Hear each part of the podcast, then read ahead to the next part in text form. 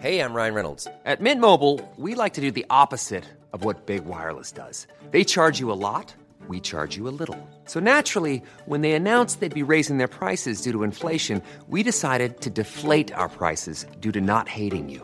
That's right. We're cutting the price of Mint Unlimited from $30 a month to just $15 a month. Give it a try at mintmobile.com slash switch. $45 upfront for three months plus taxes and fees. Promo rate for new customers for limited time. Unlimited more than 40 gigabytes per month. Slows. Full terms at mintmobile.com.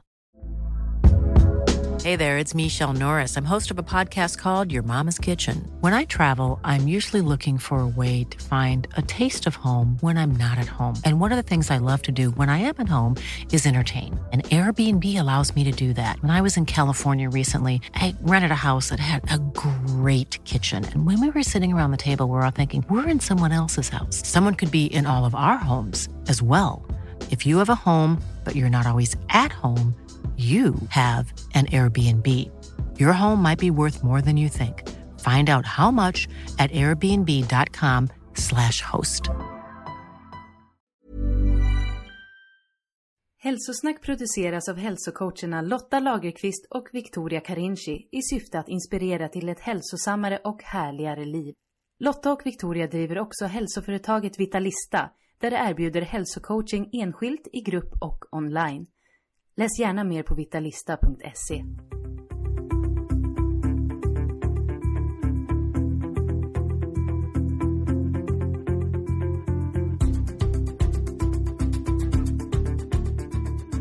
Hej Lotta! Hej Victoria! Och hej du som lyssnar och varmt välkommen till ett nytt intressant avsnitt av Hälsosnack. För ett par avsnitt sen så intervjuade vi Jenny Kos som är sexualhälsorådgivare och då pratade vi bland annat om menscykeln, PMS och p-piller. Och eftersom det här med kvinnohälsa är ett så otroligt viktigt ämne som vi gärna pratar mer om så har vi bjudit in Mia Lundin den här gången. Mm. Och Mia är verkligen expert på hur vi får ordning på våra hormonella obalanser. Hon har hjälpt så många kvinnor att få en ökad förståelse för sin kropp och sina hormoner och på så sätt må så mycket bättre. Mia har specialistutbildning inom gynekologi och obstetrik och har 25 års erfarenhet inom behandling av hormonella rubbningar som PMS, postpartum depression och klimakteriet. Mm. Och Mia är dessutom författare till böckerna Kaos i kvinnohjärnan och Mat för hormonell balans. Och vi har ju redan spelat in två avsnitt med Mia. Och i det här avsnittet som är del 1 så pratar vi bland annat om vad man kan göra för att slippa PMS. Och i del 2 så pratar vi mer om förklimakteriet. Ja, och Mia ger oss verkligen hopp om att det finns lösningar på många kvinnors hormonella problem. Och även om Sverige på många sätt ligger efter i utvecklingen just när det gäller kvinnohälsa. Många vet inte om att det faktiskt finns mycket man kan göra när man upplever ett hormonellt kaos. Så tipsa gärna om det här avsnittet till medsystrar och vänner. Mm, gör det. Och du kan också gå in på Hälsosnacks Facebook-sida och där kan du också dela länken till det här avsnittet till fler. Mm. Och den här veckan så har du chansen att vinna Mias nya bok Mat för hormonell balans. Och all information du behöver kommer i nästa nyhetsbrev. Och är du inte redan anmäld till eh, nyhetsbrevet så gå in på vitalista.se. Mm. Toppen! Då tycker jag att vi lyssnar på intervjun.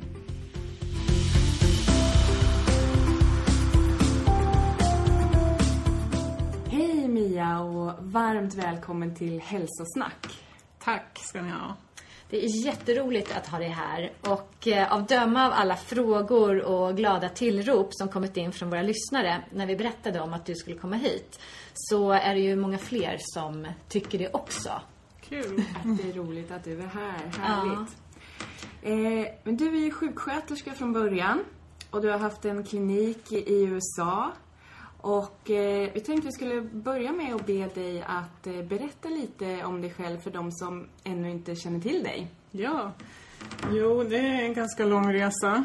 Uh, jag jobbade som sjuksköterska på en intensivvårdsavdelning ute i Upplands Väsby.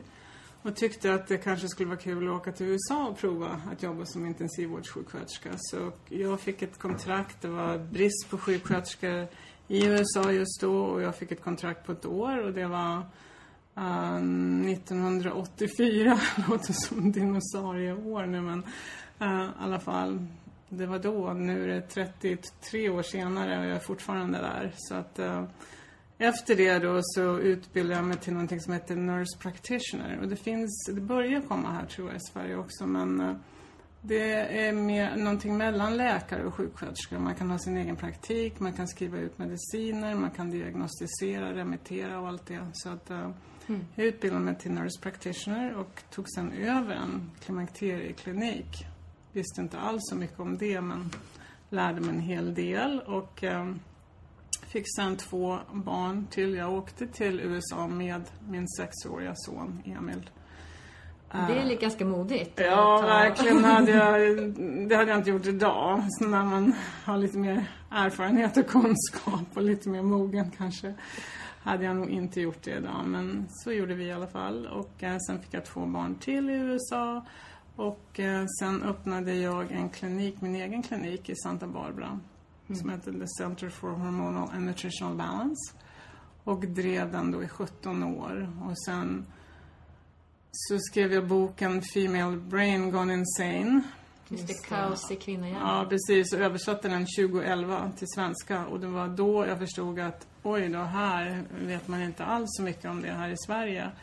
Och um, kände då att nej, det är nog dags att fokusera på de svenska tjejerna. Ja. Och så 20, uh, 2014 stängde jag kliniken och började då resa hit mer och föreläsa och um, och fokusera mer på er mm. här i mm. Sverige.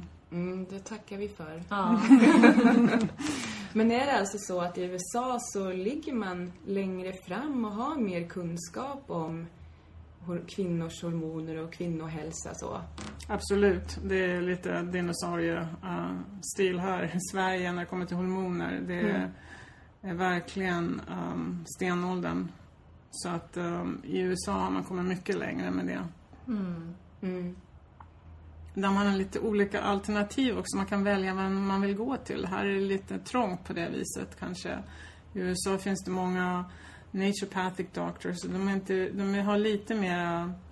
De kan skriva ut mediciner och hormoner och göra lite mer än vad naprapaterna gör. inte riktigt samma sak här. Men också många som har utbildat sig inom funktionsmedicin då, som jag. Mm. Verkligen um, tror på. Mm. Så min utbildning är ju då traditionell gynekologi, det var det jag vidareutbildade mig inom som mm. nurse practitioner. Och sen så har jag vidareutbildat mig själv då inom funktionsmedicinen så jag har liksom, står med ett ben i varje läger och det är en väldigt bra kombination tycker jag. Mm. Mm. Ja, verkligen. Lotta och jag utbildar oss ju också inom funktionsmedicin och det tankesättet som man har inom funktionsmedicinen känns ju så klokt. Absolut. Det det finns egentligen ingen, ingen annan typ av medicin än annat än den akuta medicinen då man blir sjuk och behöver mm. akutsjukvård. Men annars, det är ju behandla underliggande orsaker ja. eh, till varför man mår dåligt och inte bara blockera symptomen. Nej. Mm. Makes sense. It makes sense. Ja, att ingen tänkte på det förut. Ja, precis. ja, det är då att pusselbitarna faller på plats. Ja, precis. Ja. Och det är så häftigt att jobba på det viset. Ja. Att se hur man kan med funktionsmedicin, att ge kroppen vad den behöver för att kunna fungera. Det är ja. inte så konstigt egentligen. Nej. Ta bort vad du inte behöver ha där som blockerar funktionen. Ge kroppen vad den verkligen behöver för att fungera. Och då, det innehåller ju mm, både näring och eh, se till att tarmen tar upp näringen och att man minskar på stressen, att man äter rätt mat. Kanske att man tillför rätt hormon också vid rätt mm. tidpunkt. Så att det är jättehäftigt att ja. jobba med funktionsmedicin. Ja, och mm. fokus är ju hela tiden liksom livsstilen. Att det är den som ligger till grunden, vad du äter, hur du lever ditt liv och hur du stressar. Liksom. Det är Precis. det som är hälsogrunden för en människokropp och sen så finns det lite olika sätt beroende på hur ohälsosymptom har dykt upp. Men, men just att fokusera på att, att ta hand om sig. Precis. Och om man inte har gjort det, att kunna gå tillbaka till det. Ja, precis. Och är det så att man hamnar i utbrändhetens land, liksom, då är det viktigt sen när man ska komma ur askan där, att um, eller träsket. Att man inte ska hitta hem. För hem, det var ju inte ett bra ställe att vara tydligen. För det är ju någonting du har gjort fel Ja. för din kropp som inte funkade och därför hamnar du där i utbrändhetens träsk. Så att man ska hitta till ett annat ställe kanske, ett ställe som är bättre än där man kommer ifrån. Ja. Och det här med hälsohormoner, det är ju så otroligt spännande tycker vi. Och just om hormoner skulle vi kunna ta, göra hundra avsnitt. Ja. För vi vet ju hur mycket kunskap du har. Men eh, idag så tänkte vi börja med temat PMS. Eftersom det är så otroligt många som faktiskt lider av det. Och det är till och med så vanligt att det klassas som helt normalt att ha PMS. Det är inget konstigt alls. Men eh, bara för att ta backa bandet lite innan vi kommer in på det så skulle vi vilja att du förklarade hur en hälsosam menscykel fungerar. Alltså en frisk kvinna i balans eh, som inte stressar och som mår bra helt enkelt. Hur, hur, hur fungerar en menscykel och hur känner hon i den? Då är det väldigt underlätt om du har en bild att visa Ja. hur hormonerna åker upp och ner. Men ingen dag är den andra lik kan jag ju säga i en normal menscykel. Så att, ehm, varför har man en menscykel egentligen? Jo, för att man ska förbereda sig då för ett ägg som ska implanteras i livmoderslemhinnan. Så varje månad gör vi det här om och om igen. Uh, och då först så har man då en mens och då släpper man slemhinnan och sen så börjar östrogenet och bygga, gå upp. Mitt i cykeln har du ganska högt östrogen och sen så har du då en, um, släpper man då ett ägg. Och där uh, kommer då, när ägget har Eh, lämnat äggstocken så kommer bildas det en gul kropp. Och den gulkroppen sen bildar då det andra hormonet progesteron. Och progesteronet ökar och mitt i cykeln då, mitt i de andra delen av cykeln runt dag 21 till 24 så är progesteronet som högst. Och blir du gravid där, då fortsätter progesteronet att gå upp. Men är det så att du inte blir gravid så uh, sjunker progesteronet och genom att det sjunker då så släpper man slemhinnan och får en mens till. Men så har man också mitt i cykeln en spike då av testosteron. Vet ni varför vi har det? Det är väl för att vi ska bli lite sugna där. Ja, precis. precis innan ägglossningen liksom. Smart, Så, det ja, precis. ja, precis. Vi inte glömmer bort att ha sex. Nej. Och då, då är det sån här, då vill man verkligen ha sex. Det ganska, kan vara ganska häftigt. Ibland önskar man kanske att man kunde ha det där hela tiden. Ja. som kvinna. Men eh, så att så ser cykeln ut normalt och jag vill bara lägga till att om du tänker de här hormonerna som åker upp och ner och upp och ner och om man då tänker på en man, till exempel hans hormoner, de ligger så här ligger testosteronet så här högt. Högt, hela rakt. tiden, rakt. De vill ligga hela cykeln. tiden. Ja, precis. De är redo när vi nu ska få den där Ja. spiken där i mitten av cykeln. Så det är ganska intressant. Men ehm, Stackarna, de är redo liksom varje dag Ja. hoppas liksom. Och så, så är det så här två dagar där i mitten av månaden. Ja. De, om de är smarta skulle de lägga in det på sin PMS-app. Ja, Precis. det kanske är en app vi kan utveckla. Testosteronappen. Ja, precis. Och sen är, det viktigt också, jag vet inte om vi kommer in på det sen, men att för oss kvinnor är det så viktigt att vi, vi vill ju ha sex när vi mår bra. Män har sex för att må bra. Ofta i alla fall. Så att ehm, det, för ni män då som lyssnar så är det väldigt viktigt att se till att vi mår bra. Och hur gör vi det? Det är en hel annan podd. Ja, precis. Det är, det är hundra poddar det Ja, också. precis. Men hur känner man då, om man säger i början av, alltså av, av, när mensen kommer? Hur, eh, hur ska vi må då? Om vi mår bra? Ja, under menstruationscykeln då så ska man ju egentligen inte känna av det så mycket förrän då kanske någon vecka innan då mensen kommer. Kanske brösten känns lite tyngre och man kanske känner sig lite, lite, lite sån mensvärk. Men bara lite grann, man känner att mensen är på gång. Och ehm, kanske saker och ting kan kännas lite svårare de dagarna men inte sådär drastiskt som det gör för en del då. Och sen får man ju mensen då och då under mensen så är det normalt att man ska känna sig lite trött. För det är meningen att man ska vila under den tiden. Kanske läst, hört talas om boken The Red Tent. Nej. Och kvinnor då samlades i det här röda tältet under, um, under menstruationen för att ta hand om varandra. För att männen fick gå och göra någonting annat då, de var inte välkomna där. Mm. Ja, men det är ju... Och så lever vi ju inte riktigt nu för tiden att vi går undan i ett tält och Nej. bara tar hand om oss, vi kvinnor, oss kvinnor emellan. Absolut inte. Vi är ute och jagar istället. Ja. Ja, ibland känner man sig att man vill dra något gammalt över sig, men det, så ska det inte behöva kännas. Snarare att man ska känna att ja, men jag får ta lite lugnt idag. Ja, precis. Och att det är okej att känna sig trött under den tiden. För du blöder och du måste ta det lugnt. Och det är meningen att du ska vila då. Mm. Ja, men vad bra. Då vet vi hur det ska vara. Ja. Fram med röda tältet. Ja, precis. Men eh, nu är det tyvärr inte så här det ser ut för väldigt många kvinnor idag. Och eh, som Lotta sa tidigare så, så känns det som att, att ha PMS och ha besvärlig mens och ja, känna sig deppig och så runt omkring i menscykeln. Det ja, men klassas ju nästan som normalt för att det är så många som lider av det idag. Vad, vad, är det som, vad är det som händer oss kvinnor eh, när vi får PMS? Och hur vet man att det är PMS man har? Jo, det har ju att göra med hur hormonerna påverkar hjärnkemin, signalsubstanserna indirekt. Men egentligen så börjar det med stress. Om du inte har mycket stress i ditt liv, då fungerar de här hormonerna och ägglossningen precis som det ska. Om du satt på en öde ö ut i Bali någonstans och blev omhändertagen och lekte med barnen och hade lite sex med mannen då och då och åt bra mat och allt det här hade ingenting att oroa dig för. Då skulle du aldrig ha PMS. Du skulle aldrig ha mycket problem under klimakteriet heller. Men nu är det inte så idag utan kroppen, kroppen är väldigt finurlig. När den känner att det är stress så drar den ut kontakter till vissa områden inom kroppen för att bevara dig. För att det här är viktigt att era lyssnare förstår att är det så att kroppen känner att det är svält eller krig, för det första du inte äter tillräckligt, så du håller på på olika dieter och, och inte får i dig tillräckligt med mat, eller om du stressar för mycket, då tror kroppen, då tror ditt nervsystem att det är krig, fara, nöd, svält.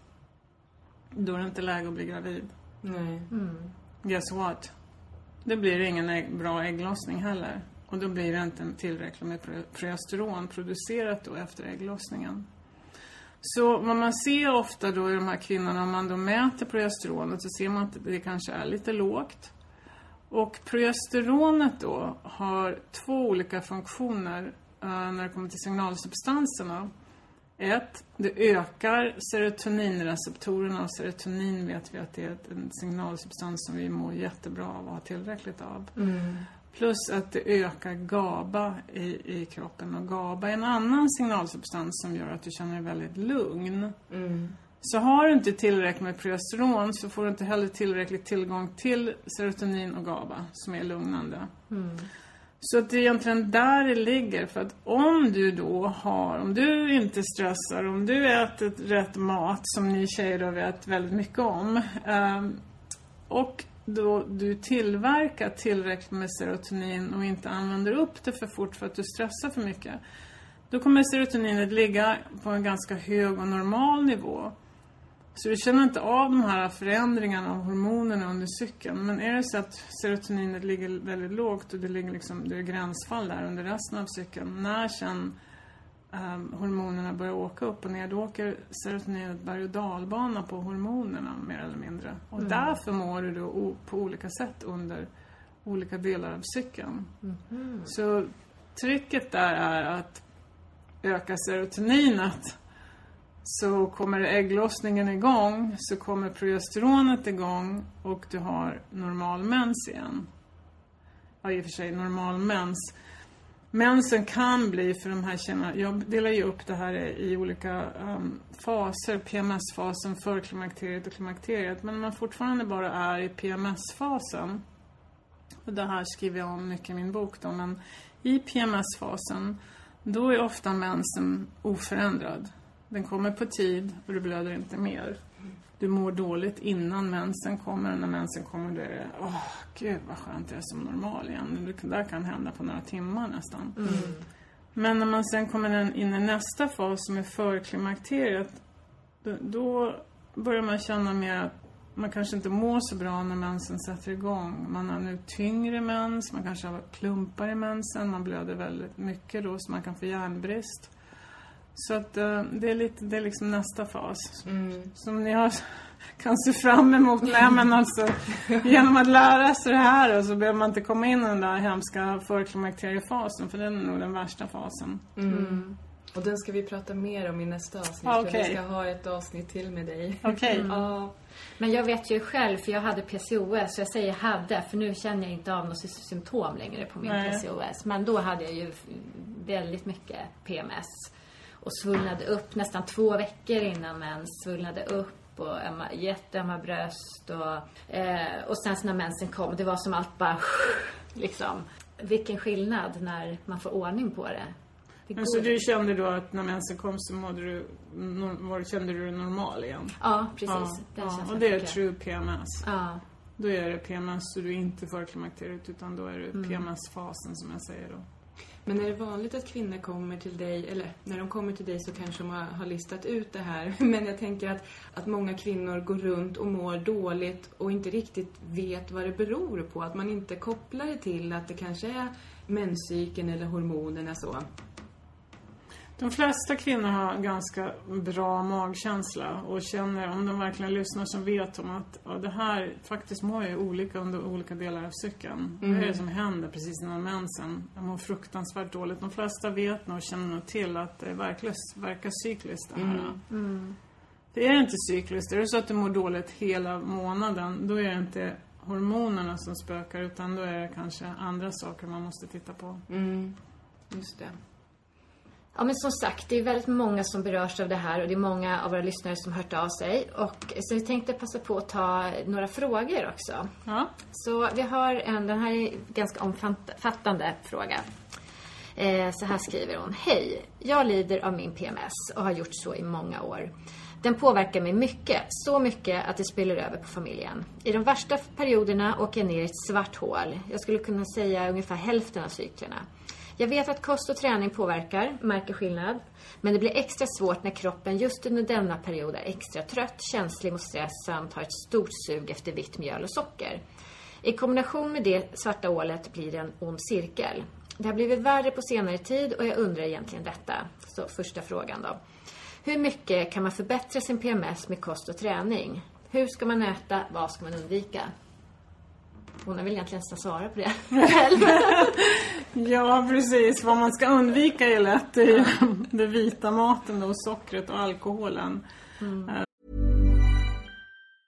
Jewelry isn't a gift you give just once. It's a way to remind your loved one of a beautiful moment every time they see it. Blue Nile can help you find the gift that says how you feel and says it beautifully with expert guidance and a wide assortment of jewelry of the highest quality at the best price. Go to BlueNile.com and experience the convenience of shopping Blue Nile, the original online jeweler since 1999. That's BlueNile.com to find the perfect jewelry gift for any occasion. BlueNile.com. Ryan Reynolds here from Mint Mobile. With the price of just about everything going up during inflation, we thought we'd bring our prices down. So to help us, we brought in a reverse auctioneer, which is apparently a thing. Mint Mobile unlimited premium wireless. Ready to get 30, 30, bit to get 30, bit to get 20, 20, 20, bit to get 20, 20, bit to get 15, 15, 15, 15 just 15 bucks a month. So, Give it a try at mintmobile.com slash switch. $45 upfront for three months plus taxes and fees. Promo rate for new customers for limited time. Unlimited more than 40 gigabytes per month. Slows. Full terms at mintmobile.com.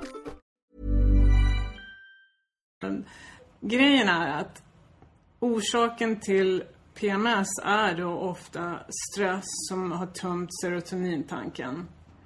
Så om du har låg serotonin, då har du världens sötsug. Så därför vet man ju vad man ska äta och inte äta. Men det är nästan omöjligt att gå förbi den där bullan vid- när man köper kaffet. För att man vill bara trycka i sig den där vita mjölet. För man har sånt sug för det och socker. Så det är svårt att säga till någon som är, eh, har låg serotonin att du måste äta rätt eller du måste sluta stressa för de är så o- otroligt stressade inuti eh, och oro och ångest och så, så det går inte. Utan man, igen, nu är vi tillbaks till vad är det du måste börja med? Och det är då kanske att titta på stressen. Vad kan jag ta bort i mitt liv? Vad är det som inte behöver vara där? Hur kan jag balansera stressen? Vad kan jag göra för att kroppen inte känner av stressen så mycket? Och det kan vi prata om. Det finns ju många olika metoder för det. Ge kroppen den näring den behöver. Vilket vi också kommer att prata om. Men just det där med stressen, så att om du ökar sen, titta på hur ökar man serotoninet då? På ett naturligt sätt. Det är ju egentligen en, en liten kurs man ska ha i grundskolan, för barnen behöver också serotonin. De är också stressade och mår dåligt. Så för henne är det att börja med att titta på hur ökar man serotoninet eh, på ett naturligt sätt.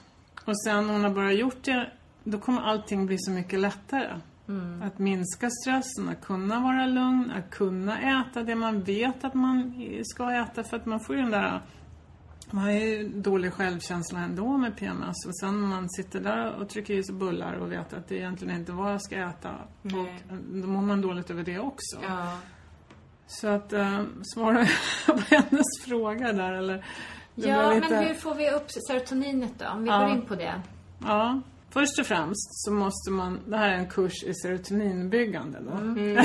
Ja, det, det gillar vi. Som du tänker att du har en serotoninslask i, i kroppen och då har du en kran där det sakta droppar in och så har du ett avlopp där det sakta ska åka ut då.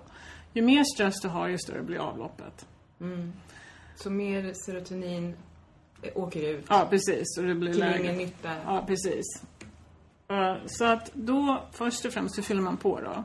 Jo, först och främst så måste man ju minska stressen så du inte åker ut så fort. Sen så måste man börja äta protein. Man måste tugga proteinet i munnen så man börjar bryta ner proteinet. Man måste ha tillräckligt med saltsyra i magsäcken för att kunna bryta ner det vidare. Och sen så kommer det ner i tarmen och då är det nedbrutet till aminosyror. Alltså det börjar alltid i tarmen. Det Ja, kommer precis. alltid. Vi är tillbaka till den där äckliga tarmen Ta hand om din tarm. Ja, precis. Och nu hopp- förhoppningsvis funkar tarmen. Så nu har du brutit ner proteinet till aminosyror. Och en av de aminos- aminosyrorna är tryptofan. Som finns i bananer och kalkon ganska mycket. Men det hjälper inte att äta tio bananer för det här. Utan ni verkligen måste lägga till tryptofan kanske. Men i alla fall. Det är grunden. Att äta protein. Och tugga ordentligt. 50 gånger ska man ju tugga, men vem gör det då? Ja, inte jag heller alltså. Jag kom på mig själv igår och bara slänga i maten Ja. igen. Ja, så får man ont i magen sen. Och så gick jag och undrade varför jag hade ont i magen sen. Ja, precis. Ja, precis. Så tar man om Omeprazol sen för att man får ont magkatarr. Ja, men i alla fall. Så nu har du fått i dig protein och speciellt om du har blodtyp typ 0 måste du få i dig animaliskt protein för att må bra. För det var Ganska det jag tänkte intressant. fråga om, om eh, eh, vegetariskt protein är tillräckligt bra för att tillverka tillräckligt med serotonin om man nu har hamnat där att, att det är för lågt. Ja, det beror på lite grann vilken blodgrupp du är. Och det där har jag faktiskt använt. Och, och det beror inte om vad folk säger om forskning eller inte. Utan jag har sett det många patienter som har kommit in och mått dåligt. Unga tjejer också. Och man frågar vilken blodgrupp är det och då är de nolla och har försökt vara vegetarianer. Och då försöker man kanske öka på proteinintaget. Eller proteinsmoothie eller något sånt om man inte vill äta animaliskt protein. Men är man A, grupp A, blodgrupp A, då kan man vara vegetarian. B är lite kombination. Jag är ju noll och jag kan ju inte vara utan kött Nej. alltså. Man känner ofta, på, min man är också nolla och han vill ha sin hamburgare två gånger i veckan. Han känner liksom suget efter kött. Jag gör aldrig det för jag är B. Nej, och äter jag inte tillräckligt med protein på dagen, då, Ja. då mår jag sämre Ja. kvällen, kvällen redan. Så- Och nästa dag. Det, är liksom, det Ja, följer precis. Nej, man, man, you are what you eat. med. Ja. så, så i alla fall, då har vi kommit på det att vi ska ha protein, behöver protein för att kunna tillverka signalsubstanser. Men ibland är inte det tillräckligt så man kanske måste lägga till då tryptofan som är en aminosyra som du kan köpa i en kapsel och som man då eh, uh, inte får sälja i Sverige för att det funkar för bra. Alltså det är jättelöjligt. Mm. En aminosyra, det är mat. Ja, men det klassas som läkemedel ja, precis. i Sverige. Ja, precis. Men det finns andra ställen där man kan köpa det. Mm. Och, vi, vi, säger inte, men nej. Google it. Ja, precis. Och sen ja, kan man då kanske välja ett steg närmare serotoninet då är 5-hydroxytryptofan. Mm. Så det ökar serotoninet lite fortare. Och det kan man också köpa um, som ett kosttillskott på andra ställen än Sverige. Så att det är grunden. Tryptofan eller 5-hydroxytryptofan. Och sen så måste man då ha B6, men jag brukar rekommendera hela B-komplexet. Mm. Mm. Plus magnesium, plus D-vitamin och kanske också zink. Mm. Ja. För alla de här vitaminerna, de behövs för att kroppen ska omvandla tryptofan och 5-HTP till serotonin. Precis. Så då ger man hela Precis. kroppen hela paketet. Precis. Mm.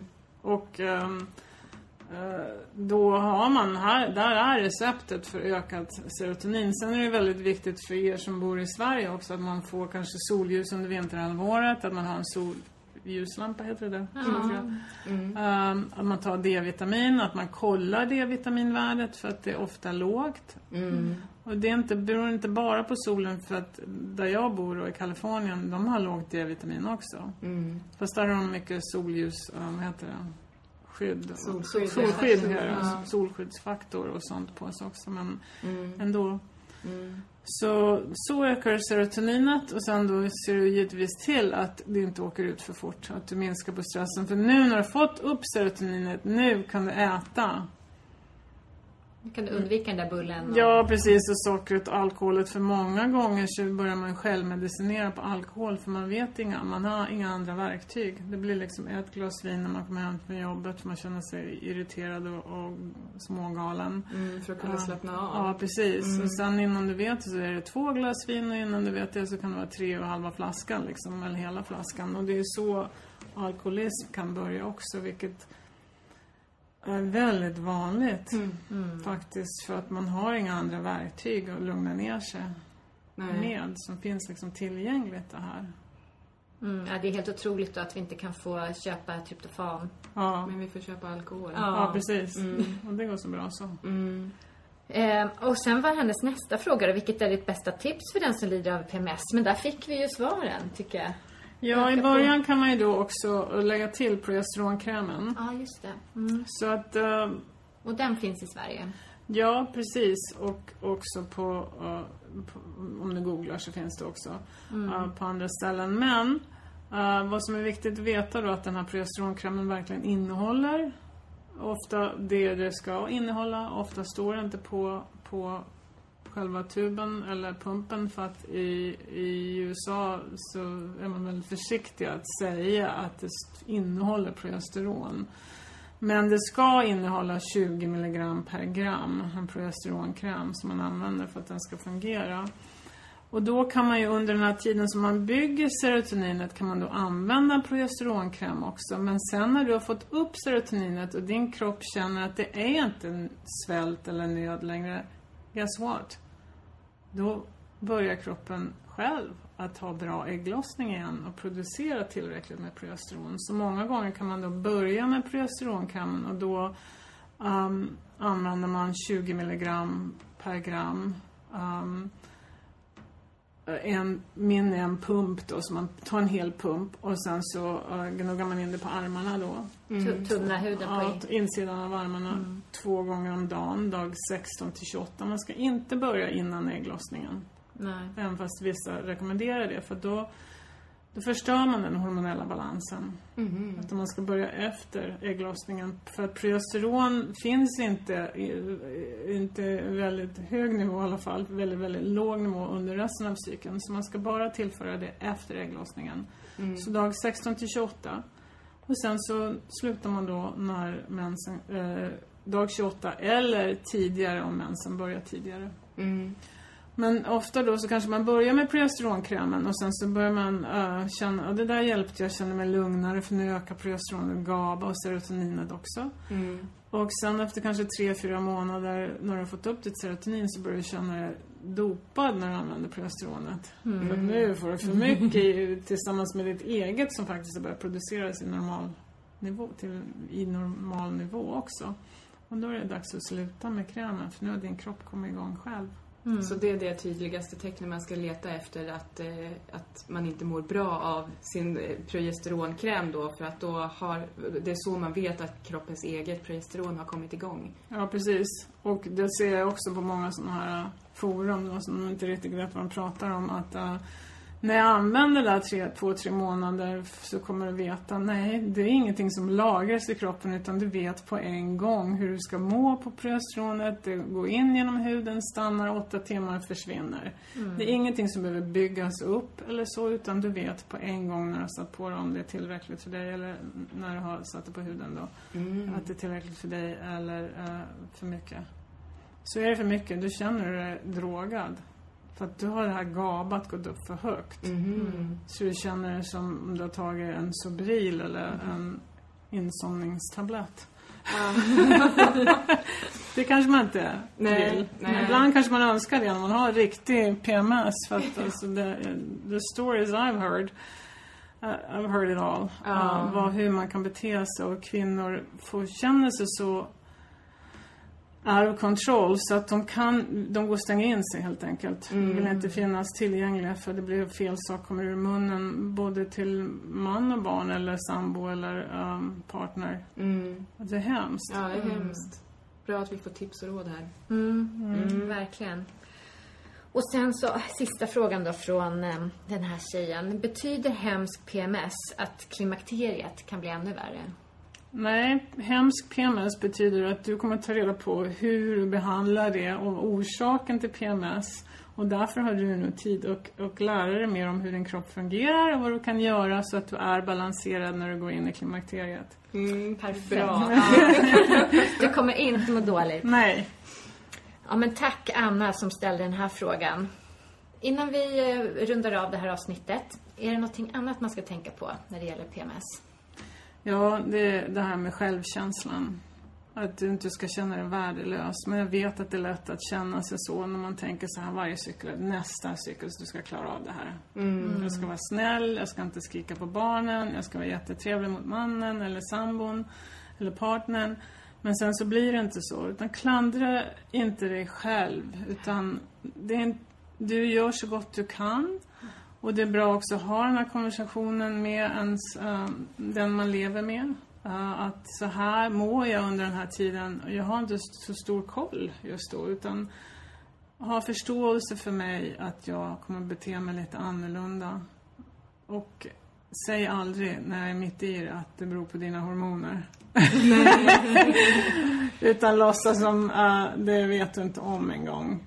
Men det är inte så himla lätt för männen heller. Nej. Alltså det är, de har samma nivå hormoner hela månaden och sen så är du så här en dag och så vaknar du nästa dag och beter dig helt annorlunda. Det är inte så lätt för dem heller att förstå vad de ska göra. Nej. Och vi vill eh, gråter och vill ha, vi vill skriker och, och vill ha eh, en kram nästa sekund. Liksom. De vet inte vilket ben de ska stå på. Nej. Och vi vet inte heller själva. För att så här vill vi inte bete oss. Nej. Vi mår inte bra av att bete oss där. Vi vill vara den här perfekta kvinnan. Eller hur? Men att istället ta tag i det, läs om vad du kan göra och som jag sa på min ehm, hemsida då så har jag en PMS-blogg om precis vad är PMS och vad kan du göra och det handlar inte bara om vad du, vilka kosttillskott du ska svälja utan många andra saker också. Mm. Ja, men det är jättebra. Och var, var kan man vända sig eh, om man hör det här och känner att man vill eh, träffa någon terapeut, gynekolog? Var går man? Oj. jag tror nog nästan att um, med PMS så tyvärr, behandlingen man får i Sverige idag, vilket beror på okunskap, är då p-piller, vilket kan göra det tio gånger värre. För att syntetiska progesteronet i p-piller kan verkligen öka PMS-symptomen. Depression, oro, ångest. Och det finns ju studier på nu också att de kvinnor som använder p-piller har högre eh, incidens, vad heter det på svenska? Eh, Förekomst. komst av depression och också självmordstankar. Mm. Så många kvinnor då som har PMS och går och söker hjälp får då preventin, vad heter det, p-piller plus då ett antidepressivt samtidigt. Vilket är helt sjukt. Ja. Så att tyvärr så med PMS så finns det inte många man kan gå till i Sverige som då behandlar det här på rätt sätt. För att det finns, de har inte tillgång till progesteronkrämen. Man får inte köpa 5-ATP eller tryptofan i Sverige. Så att det här blir Men de får själv... inte skriva ut det heller. Nej. Alltså de skulle kunna göra det, att, Men men, de men det är ingen som gör det. Man, det finns ju mediciner som innehåller det, eller man kan... eh, eh, ja, det finns olika sätt, men det används inte nu. Därför är PMS-tjejerna, är, they're on their own i Sverige, tyvärr. Men man kan också gå och få akupunktur. Det kan hjälpa väldigt mycket. Mm. Du har sett eh, fina fram, framgångar med det. Ja, verkligen. Och man kan eh, gå och prata med någon eh, Eh, mindfulness coach eller liknande så att man kan hantera det här bättre. Att det fungerar bättre i familjen. Men kärnan är ju att få upp serotoninet, minska stressen. Ät rätt, ge, ma- ge, ma- ge kroppen vad den behöver, se till att tarmen fungerar så du tar upp näringen. Men där kan ju vi hjälpa till. Ja. Kom till oss. Ja, precis. Det är där näringsterapeuterna hjälper, är jätteduktiga i Sverige, verkligen. Och många nu kommer att utbilda, eller håller på att utbilda sig inom funktionsmedicin. Så den där grunden kan sådana som ni verkligen ta hand om.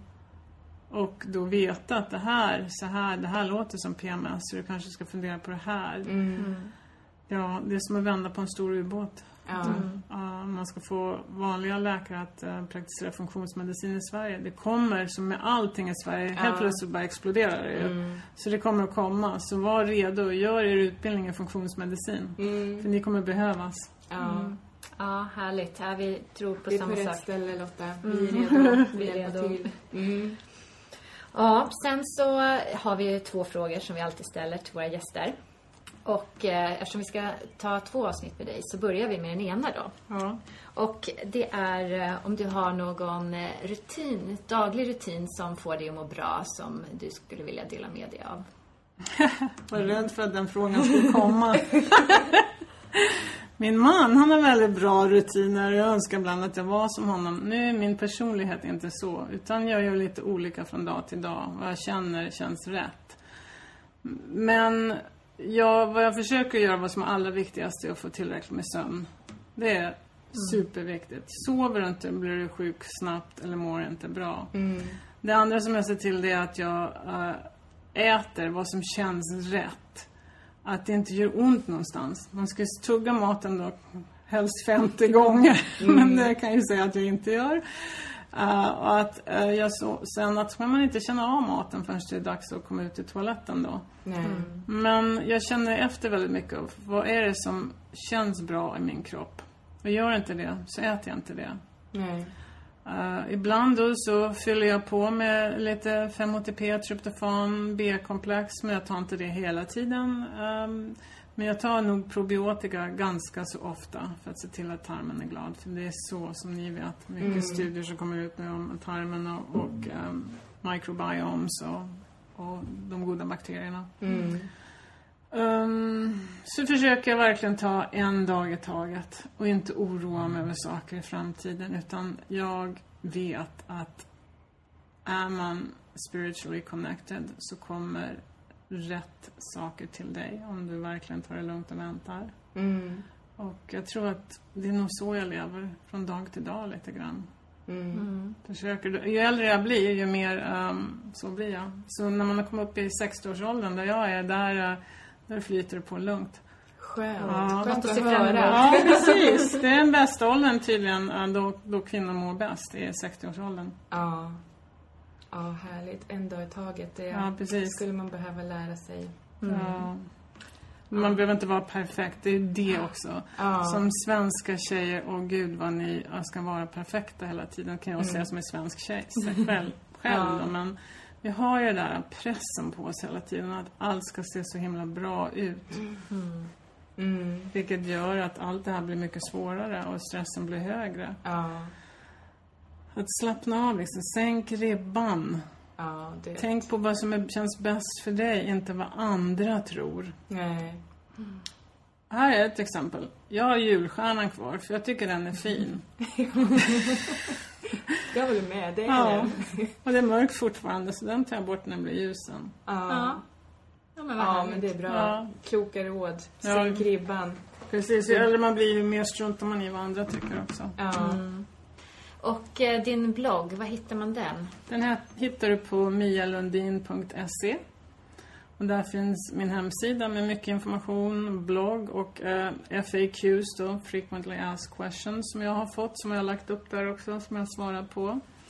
Eh, kan anmäla dig till mitt nyhetsbrev och mycket andra, annan information. Mm, det finns jättemycket bra där. Jag har varit inne och läst och kollat. Ja, bra. Mm. Tack. Ja. Tack så jättemycket för att du kom till Hälsosnack. Så ser vi fram emot eh, del två när vi ska prata om förklimakteriet. Ja, kul. Tack för att ni bjöd in mig. Tack.